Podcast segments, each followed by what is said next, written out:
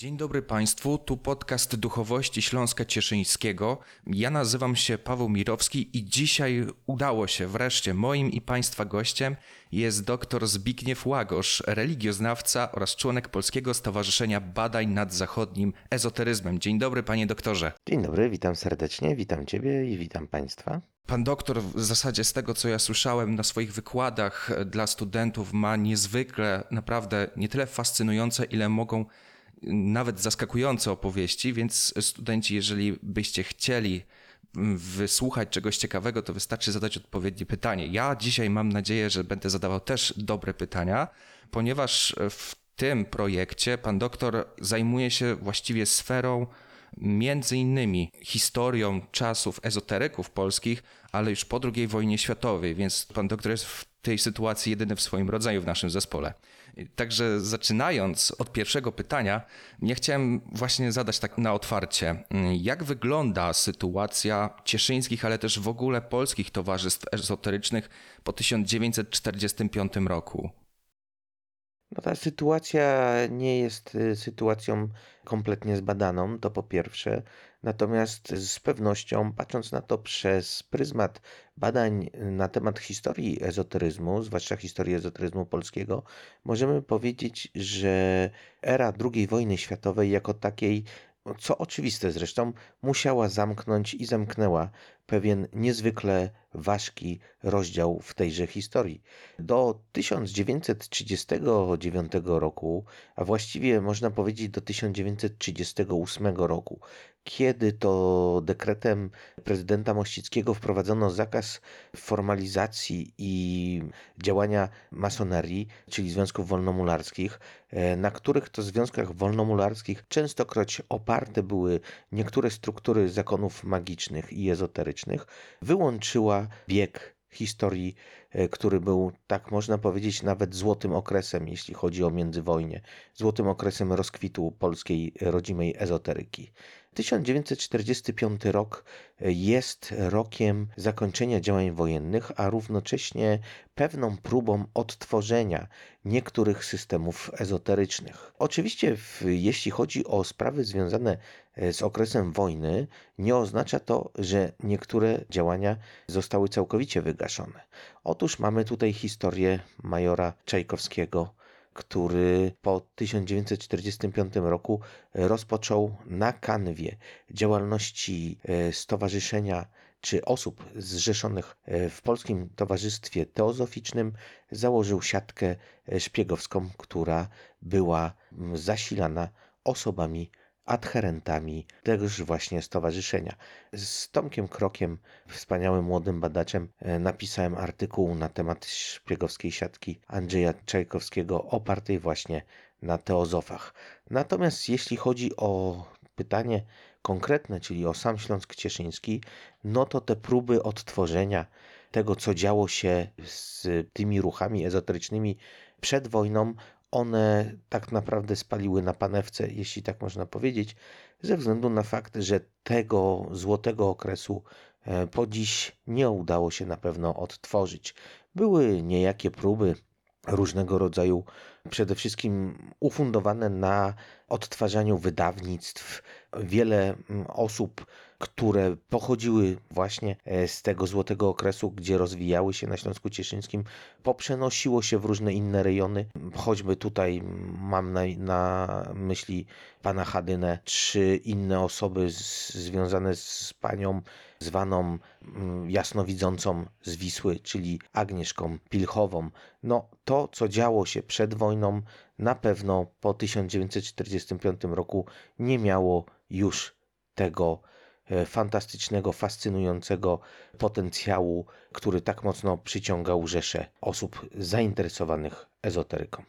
Czy to właśnie wynikało z tego po prostu doświadczenie wojny sprawiło, że towarzystwa, te stowarzyszenia nie mogły się odbudować, czy raczej to był nacisk ze strony władz, które po prostu utrudniały organizowanie się tych powiedzmy spotkań w sferze czysto duchowej, bo wspomniałeś też o tej siatki agenturalnej, ale właśnie czy to, to, to zabrakło tej wiary i zaangażowania, żeby na nowo się odbudować, czy po prostu już był, ten świat był dla nich zupełnie obcy? Myślę, że tutaj y, w samym Twoim pytaniu zawarta jest odpowiedź, ponieważ oby, obydwie wyłuszczone przez Ciebie ścieżki są prawidłowe. Pierwsza sprawa, realia wojny były tak mocne i taką ogromną zderzeniem z tak straszną, ciemną rzeczywistością, że e, przez wiele późniejszych lat e, okres fascynacji ezoteryką bardzo mocno przygasł. Druga sprawa, Chociaż oczywiście nie mogę powiedzieć tak całkowicie, bo musimy pamiętać, że czasy kryzysu, a przecież wojna była e, chyba jednym z największych kryzysów, mocno pokazują czy uwypuklają niektóre konwencje ideologii ezoterycznej. To bardzo też ciekawa sprawa, ponieważ zawsze, kiedy nadciąga duży kryzys, ludzie odwołują się jednak i poszukują takich wrażeń duchowych e, albo jakiegoś takiego wymiaru e, własnej osobowości, który będzie będzie sprzyjał przetrwaniu tym ciężkim czasom i dlatego e, częstokroć posiłkują się ezoteryką. Drugim aspektem tego, co powiedziałeś, była bardzo szalenie, totalitarnie e, nastawiona władza, która jednoznacznie uważała, że bezsprzecznie trzeba wyeliminować sferę ducha. Równocześnie, jak wiemy, różnego rodzaju zakony magiczne są, jedną z ich głównych determinant zachowawczych jest sprawa związana z tajnością. Jeśli weźmiemy pod uwagę, że system komunistyczny rugował ze swojego e, wachlarza pojęć tajność jako taką, e, no to natychmiast wiemy, że musiało dojść do tego, że wszystkie tego typu spotkania były natychmiast eliminowane jako organizacje, które pod przykrywką działań ezoterycznych czy wolnomularskich mogą w sobie nieść element, który będzie jakby przeciwstawny systemowi komunistycznemu, czyli będzie dążył do e, jakiegoś obalenia systemu. Tak się zresztą działo. Było kilka projektów ezoterycznych, na przykład niejakiego Mariana Grużewskiego, który opracowywał koncepcję tak zwanej społeczności homokratycznej, e, w której on miał być królem. E, oczywiście było to oparte na dużych e, zjawiskach ezoterycznych. Został aresztowany, osądzony, spędził wiele lat w więzieniu i oczywiście szereg ezoteryków było inwigilowanych. Mamy tutaj postać choćby Roberta Waltera, który również został aresztowany, spędził kilka lat w więzieniu. Co prawda nie było to tylko i wyłącznie kanwa działań ezoterycznych, a jego ówczesna znajomość podczas wojny z niejakim Smysłowskim, który był osobą związaną z aparatem bezpieczeństwa III Rzeszy, ale no, ta kanwa jego działań ezoterycznych również była niezwykle mocno uwypuklona, jeśli chodzi o inwigilację jego środowiska i jego samego. Czyli w zasadzie faktycznie nie chodziło o to, że walczy się z opium dla ludu, tylko walczy się z tym, co jest poza kontrolą władzy nie było tutaj właśnie jakby. Wydaje się, że ciężko dopatrzeć w ogóle w całe te ideowe, ideologiczne tendencje mm, marksistów, socjalistów, komunistów do religii, a właśnie chodziło o ten wyłącznie cyniczne kontrolowanie ludzi. E, bardzo ładnie to ująłeś, natomiast muszę Ci powiedzieć, dołożyć jeszcze Państwu tutaj określoną wiedzę w w tym konkretnym znaczeniu, że jeśli chodzi o sam aparat represji komunistyczny, to on po 1945 roku, jeśli chodzi o jego kadrę, e, był zasilany e, przez osoby, których wykształcenie kończyło się na wykształceniu e, podstawowym, a często bardzo wysoko stałe osoby, które miały wykształcenie zawodowe. I dla takich osób pojęcie jak ezoteryka, ezoteryczny i wszelka duchowość, która się z tym wiązała, alternatywna duchowość, były pojęciami, w których oni w pryzmacie swojego aparatu pojmowania zupełnie nie wiedzieli o co w tym wszystkim chodzi. Tym samym e, było to dla nich podwójnie podejrzane, ponieważ oni nie mogli e, zrozumieć idei wolnomularstwa albo idei związanych z różnymi koncepcjami ezoterycznymi, mającymi za swój cel jakby e, rozwój człowieka, indywidualność człowieka i jego rozwój, więc musieli posiłkować się tutaj wiedzą zebraną albo wcześniej w różnych publikacjach które z reguły były publikacjami antyezoterycznymi lub antymasońskimi, bo takie właśnie opracowania się spotyka, jeśli chodzi o architekturę teczek e, wytworzonych przez aparat represji, ale równocześnie, co bardzo ciekawe i to jest niezwykle istotne, jeśli chodzi o moje badania, e, wiele osób z tak zwanego środowiska ezoterycznego podejmowało współpracę z aparatem represji i pisało elaboraty dotyczące e, działalności przedwojennej i częściowo powojennego powoływania na nowo struktur, bo takie też były próby. I te opracowania e, tworzone przez osoby, które były e, mocno zaangażowane w same to środowisko ezoteryczne, są dla mnie jakby jednym z najważniejszych aspektów poszukiwawczych. Mówię tu na przykład o opracowaniach, które tworzył niejaki Tarłomaziński, osoba niezwykle ważna dla ezoteryki powojennej, która tworzyła struktury rytów które były bardzo mocno ezoteryczne, a równocześnie była tajnym współpracownikiem Służby Bezpieczeństwa i donosiła na swoich kolegów. No, późniejsze też bardzo ciekawe w tym aspekcie, a również mające konotacje ze środowiskiem cieszyńskim, było na przykład donoszenie na Wandę Dynowską, która była taką osobą niezwykle atrakcyjną pod względem intelektualnym dla całego polskiego Towarzystwa Teozoficznego była właściwie jej, jej współ, współtwórczynią tegoż towarzystwa. No tutaj mamy doskonałe badania profesor Izabeli Czcińskiej i profesor e, Świeżowskiej, które się w tym właściwie specjalizują. I tutaj osoby zainteresowane tymże systemem bardzo e, odsyłam do publikacji tychże pań. Notabene te wszystkie opracowania dla służby bezpieczeństwa zawierają w sobie równocześnie e, bardzo ciekawe spostrzeżenia odnośnie sytuacji polskich rodzimych towarzystw ezoterycznych, tego jak one próbowały się odtworzyć, tego jaka była ich historia, dlaczego właśnie te ich e, działania się zakończyły, jeśli chodzi o II wojnę światową i dlaczego się nie mogły później e, z całym tym potężnym anturażem wcześniejszej działalności na nowo odrodzić. Chciałbym wrócić troszkę do tego wcześniejszego wątku o donoszeniach niektórych członków byłych towarzystw ezoterycznych na swoich kolegów przy próbach odtworzenia. Z Twojej wypowiedzi wynika, że oni raczej nie hamowali się w, jakby w ratowaniu tego środowiska, tylko byli bardzo szczerzy, ale na tyle szczerzy, że stawali się jakby narzędziem troszkę może, być może nadinterpretuję twoją wypowiedź, ale no tak to wygląda, że oni raczej nie hamowali się w tych opisach. Jak, jak to jest, jakbyś ty ocenił to z tym materiałem, który ty przebadałeś? Oczywiście szereg postaw było bardzo negatywnych.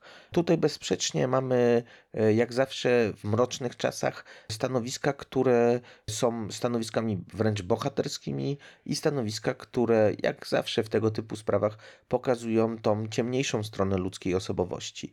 Wiele osób po prostu nie miało wyjścia. Tutaj trzeba też zaznaczyć, bo jak wiesz, system e, aparatu komunistycznego represji był po prostu jeszcze w tych pierwszych czasach tego okresu stalinowskiego był potężną machiną tortur, załamywania ludzi poprzez różnego rodzaju szantaże, dochodzenia do ich e, najskrytszych tajemnic, wykorzystywania ich e, i w ten sposób łamania ludzkiej osobowości. Ale mm, też musimy wziąć pod uwagę fakt, że niektóre osoby doskonale czuły się w środowisku aparatu represji, ponieważ dostawały za to pieniądze.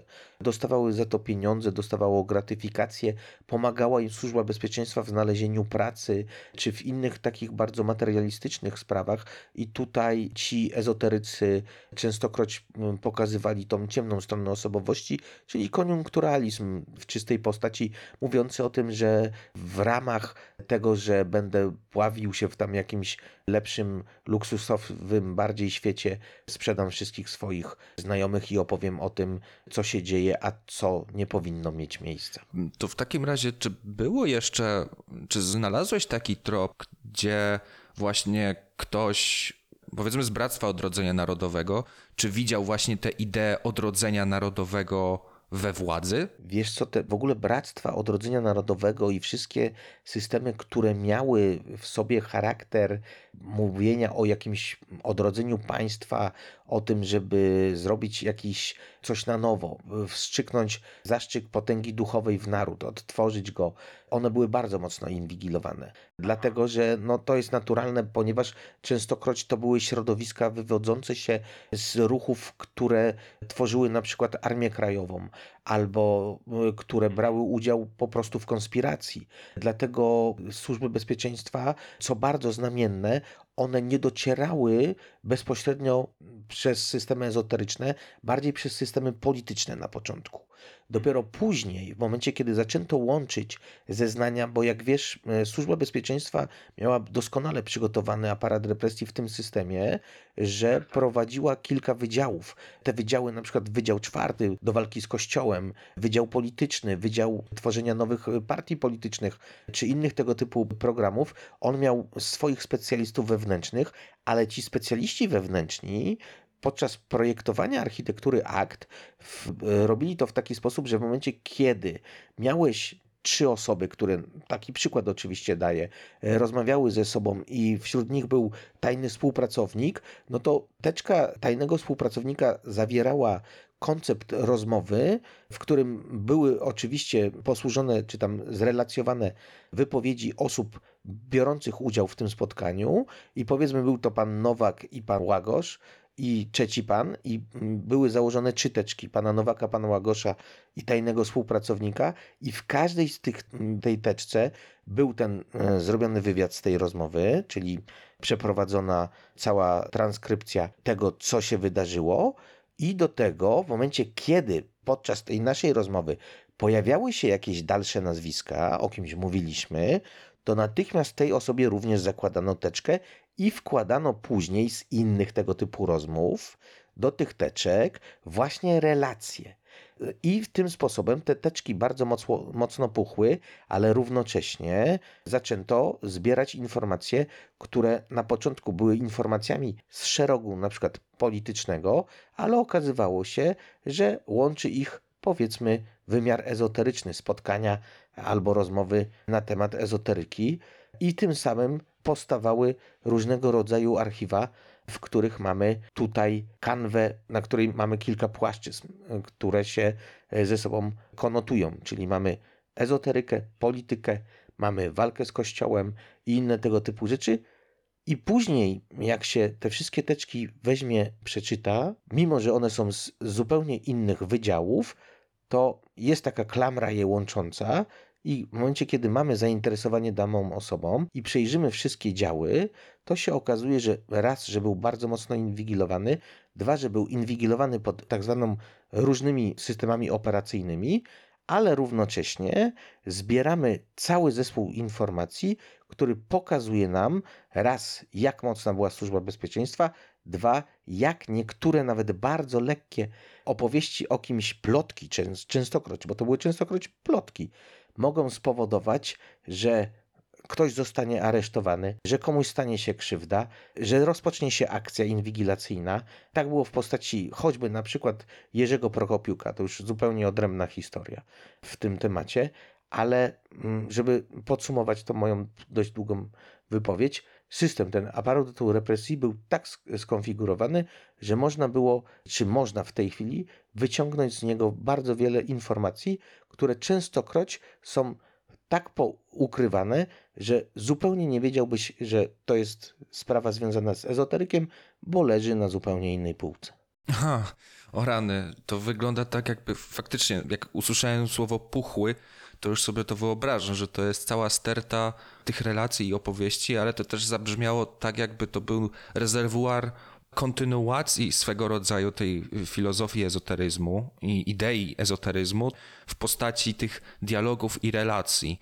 I teoretycznie się to trochę przedłużyło, tylko właśnie jest nie tyle zakonspirowane, ile w sposób no z perspektywy służb bezpieczeństwa, Urzędu Bezpieczeństwa to wyglądało tak, że no, oni coś notowali, nie mieli pojęcia, a tutaj być może e, trwała dyskusja na temat tych rzeczy duchowych, która po prostu dla władzy była czymś niebezpiecznym. Tak to sobie wyobrażam, chociaż chciałem się zapytać, czy ktoś, e, byli tacy ludzie, którzy w zasadzie przeskoczyli w idee komunistyczne, po tej drugiej wojnie, a wychodząc z tych ezoteryzmów. Byłem ciekaw, ale w sumie, skoro poruszyłeś temat tych relacji, to chciałem Cię zapytać właśnie o osobę, które, nazwisko, które jeszcze do tej pory nie padło, czyli Marię Florkową. Z ostatniego zjazdu w Cieszynie opowiadałeś o niej mniej więcej. Chciałem się zapytać Ciebie, kim ona była z Twojej perspektywy i z perspektywy akt, jakie udało Ci się znaleźć w urzędzie w Instytucie Pamięci Narodowej, bo oczywiście tam składują się te akta Urzędu Bezpieczeństwa. Dlaczego też władza się interesowała? Czy sam powód, że ona pochodziła z tego starych związków ezoterycznych duchowości alternatywnej już było interesujące, czy po prostu stała się ważna z jeszcze z innego powodu? No, bardzo ciekawe y, pytanie. Oczywiście Maria Florkowa, Maria, Maria Florek jest y, jedną z osi, wokół której buduje narrację Służba Bezpieczeństwa kontra ezoterycy na Śląsku Cieszyńskim. Mhm. To bardzo ciekawe ze względu na to, że ona była żoną Chadyny, jednego z najważniejszych ówczesnych ezoteryków y, Śląska Cieszyńskiego a równocześnie była pisarką. Napisała bardzo taką dobrze przyjmowaną w środowisku ezoterycznym książkę odnośnie kamieni szlachetnych i działania w, w ezoteryce. Ale jedną z najważniejszych rzeczy, do której ja doszłem, jeśli chodzi o Marię Florek, jest sprawa związana z jej odwiedzinami u wspomnianego na początku tej rozmowy majora Czajkowskiego, którego pocieszała, gdy był przesłuchiwany, bardzo mocno inwigilowany i bardzo mocno, e, że tak powiem, naciskany przez Służbę Bezpieczeństwa. Ona chodziła do niego do więzienia i co ciekawe, stawiała mu tam horoskopy, które zachowały się w aktach bezpieczeństwa i ona jakby mam taką, choć nie mam pewności, ale mam e, pewne spostrzeżenia co do tego, że była też pewnym łącznikiem Czajkowskiego, jeśli chodzi o świat wolnościowy.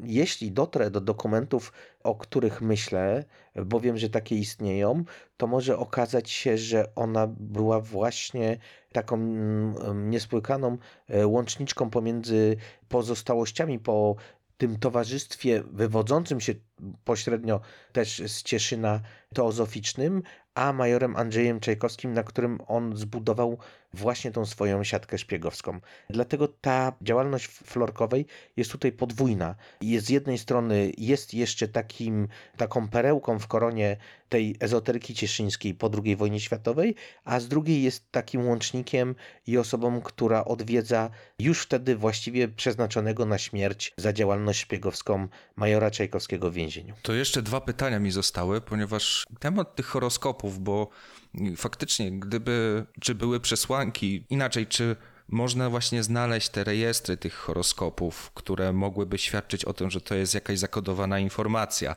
Od razu się to w ogóle ta myśl mi nasunęła, jak to usłyszałem. Trochę brzmi fantastycznie, ale to brzmi prawdopodobnie. Wiesz co, to brzmi prawdopodobnie, ja tej analizy takiej jeszcze nie mam. Będę tą analizę dopiero wykonywał. Oczywiście robię to właśnie w naszym grancie której od razu chciałbym bardzo tutaj mocno podziękować profesor Cińskiej za zaproszenie do tego udziału, no bo oczywiście jest to jakby moja główna ścieżka badawcza, więc a tego typu badań właściwie w Polsce się nie realizuje. I dlatego oczywiście tutaj chylę głowę pani profesor. E, natomiast no jest to jakby też, nie chcę teraz wszystkiego opowiadać, ponieważ e, jednym z najważniejszych punktów tego programu, tego grantu jest publikacja. Trzeba też tak. ludzi przyciągnąć i zachęcić e, do tego, żeby Oczywiście. właśnie, żeby te wszystkie rzeczy odkrywali razem z nami e, i żeby czytali, czytali i zgłębiali te informacje. Oczywiście, jak najbardziej. To jest tylko przyczynek do poznawania tego tematu Śląska Cieszyńskiego i duchowości alternatywnej. To już mogę zapowiedzieć, oczywiście będzie publikacja i zbiorowa książka, która gdyby ją przenieść na grania podcastowe, to każda rozmowa trwałaby przynajmniej 2,5 godziny, niewątpliwie, a i tak to by było za mało, bo zawsze w takich publikacjach nie da się przedstawić wszystkiego. I po prostu się powiela kolejne publikacje, jeżeli temat zaczyna się coraz bardziej rozwijać z każdym kolejnym dniem opracowania badań. Natomiast to ostatnie pytanie dotyczące właśnie tych ruchów duchowości alternatywnej i relacji z Kościołem katolickim jako największej jakby tej struktury religijnej, która również była represjonowana. Zna się najbardziej chyba tę historię o zamknięciu prymasa polskiego w latach 50. w areszcie, ale czy inne związki wyznaniowe, inne formy duchowości mogły sobie pomagać w tym czasie, niezależnie od te, z racji, że wszyscy są prześladowani, gdzie wcześniej można było pewnie dostrzegać jakieś animozje i konflikty na tle różnic religijnych, czy to wtedy zanikało, czy jednak właśnie ta religijność była na tyle ważna, że każdy był oddzielny od siebie. Wiesz co, to te animozje bardziej się uwypukliły niż O. jeśli myślisz, że te związki szły ramię w ramię, to tutaj cię muszę zaskoczyć, że wręcz przeciwnie. Po pierwsze, oczywiście komunie zależało na tym, żeby potęgować rodzącą się e, w pewien sposób konkurencję, w ten sposób, żeby związki duchowe, a Kościół katolicki bardzo mocno na siebie napuszczać. E, Z drugiej strony chcę ci powiedzieć, bo poruszyłeś tutaj temat kardynała Wyszyńskiego, Tak, że tak, tak. to właśnie za jego sprawą powstała antymasońska komórka Episkopatu Polski. Jeśli będziesz miał kiedyś czas i ochotę, o ile jeszcze nie czytałeś e, książki Tomasza Kroka właśnie pod tymże tytułem, czyli Antymasońska komórka Episkopatu Polski, w której mamy osobę działalności niejakiego Tyborowskiego, podwójnego agenta, który działa na rzecz e, Służby Bezpieczeństwa, a równocześnie Episkopatu Polski.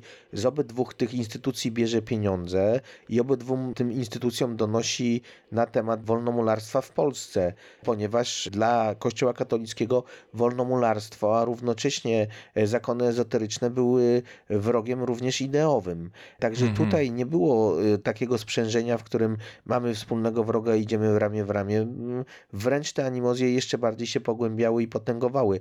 Ale tutaj jest bardzo kilku zacnych badaczy, którzy te sprawy właśnie już podejmowali i jest bardzo ciekawa na ten temat literatura. Ja jakby tylko ją i wyłącznie mogę e, troszeczkę uzupełniać. Wow, trochę ponury komentarz, ale z drugiej strony też y, pozytywny, ponieważ właśnie zachęca do odkrywania mm, tych tematów, o których rzadko się mówi, a jednak są pewnym jakimś przedstawieniem jakiejś dawnej rzeczywistości, szczególnie po 1945, gdzie nie tylko, że wszystko było trudne, ale okazało się, że jeszcze bardziej skomplikowane niż może się wydawać. Szanowni Państwo, przeszliśmy niesamowicie przez różne tematy, osoby, o siatkach agenturalnych, o sposobie przedstawiania akt służ, Urzędu Bezpieczeństwa, Służb Bezpieczeństwa na temat ezoteryków, osobie Marii Florkowej i skończyliśmy na konfliktach religijnych.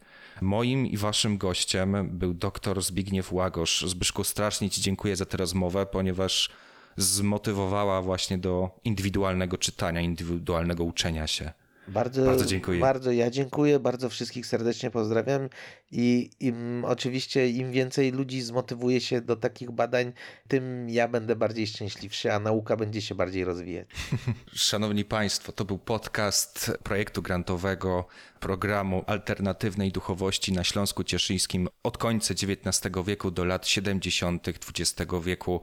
Paweł Mirowski, dr Zbigniew Łagosz. Do następnego razu.